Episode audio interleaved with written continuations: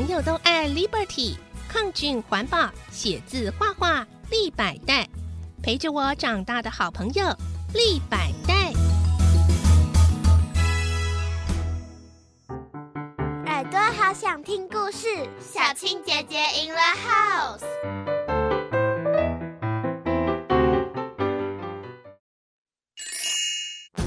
小选举大作战，关于那场自治市小市长的选举，第二十七章选前十二天。现在最想听到的是学务处的广播。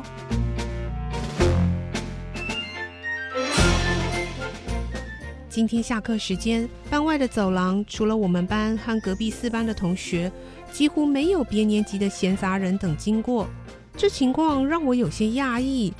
通常人潮应该是慢慢消退，而不是像踩刹车一样，好像这里此路不通，就完全没有任何人了。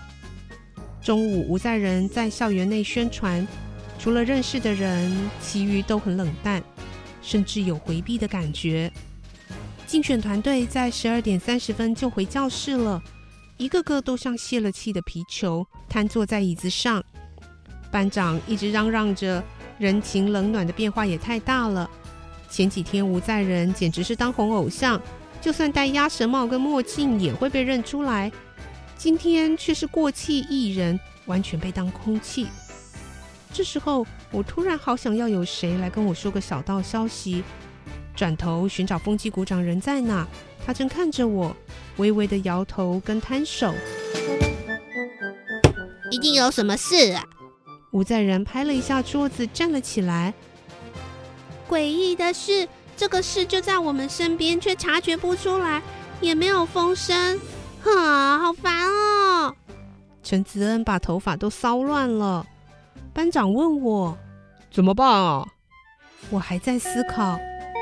午睡钟声响起，大家一哄而散，回自己的座位睡觉。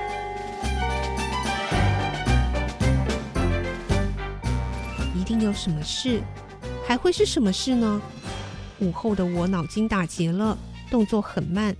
等我回过神来，我已经脱离了第一路队，一个人走在中廊，看着公布栏上每个候选人的证件海报，还有选举实施办法。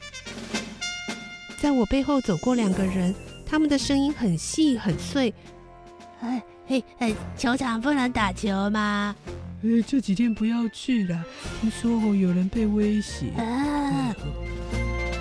我小心翼翼地屏住呼吸，假装注意力仍然在公布栏上一动也不动，只为了要听到那个重要的线索。被威胁什么啊？嗯，被威胁要投五号啊！那两个人已经走离我四五步远了，我的脑袋一片空白。眼睛的焦距刚好在公布栏里选举实施办法的那一条注意事项上，我顺着字一个个的念出来：候选人不得有谩骂、攻击、暴力及贿选行为，违者经查获取消其候选人资格，并校规易处。我往球场的方向走去，要看看这件事情。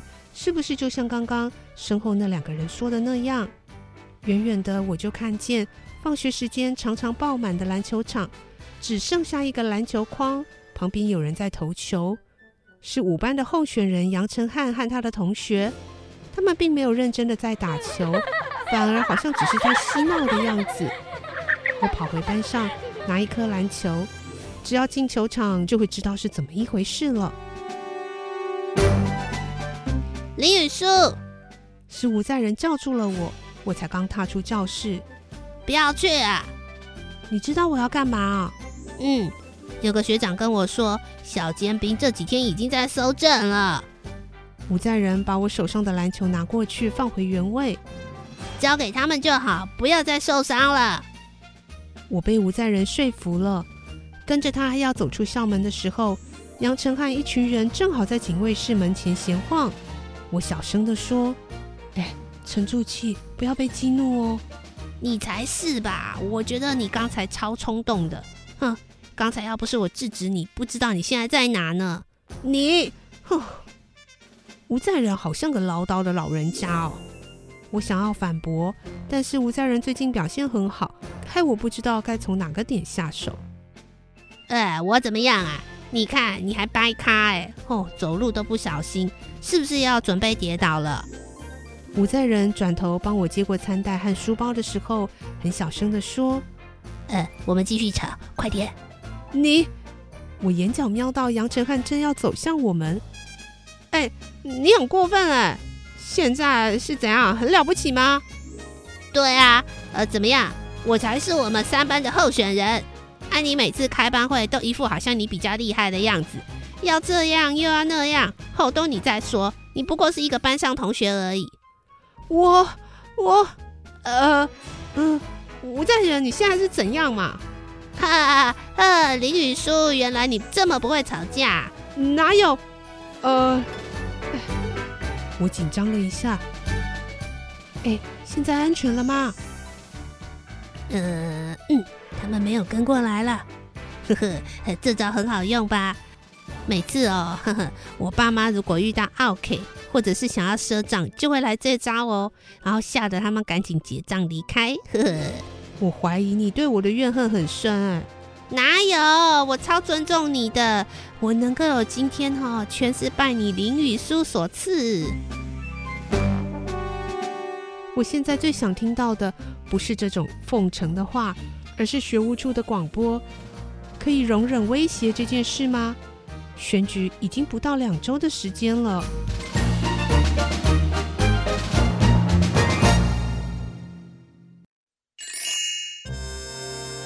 第二十八章选前十一天，低迷的团队加菜中。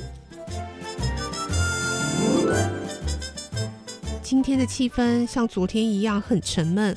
我和吴在仁并没有说出五班杨成汉威胁别人的事，因为不知道全班有多少同学知道这件事，担心说出来以后打草惊蛇，影响小尖兵的搜证，到时候没有结果。整个选举的状况会很惨烈。午餐时间之前，吴在仁站上讲台，自行宣布今天不出去宣传了。班长正想过去念他一顿，还没开口，就看见杨导带着两位家长走进教室。班长马上停下脚步，原地折返。哎，那个是吴爸跟吴妈啦。几个常去吴家餐饮店光顾的同学立即认出了老板和老板娘。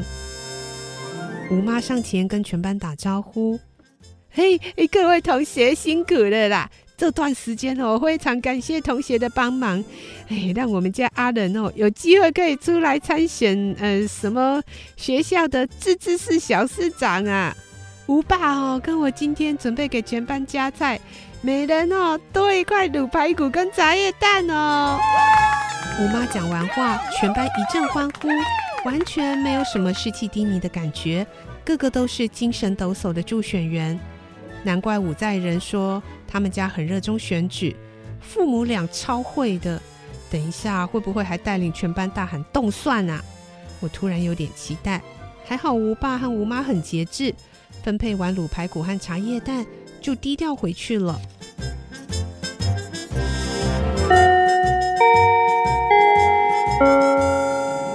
餐时间结束，午睡钟声响起。我很讶异，学务处的广播居然没有任何声音，怎么会这样呢？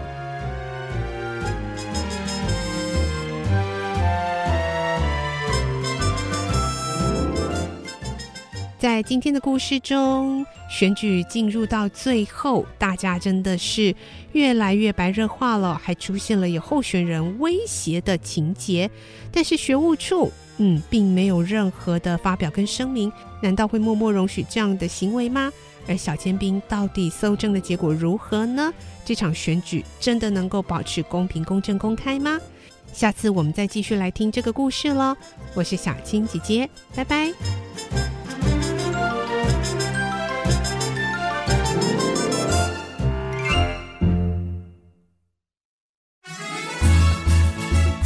小朋友都爱 Liberty。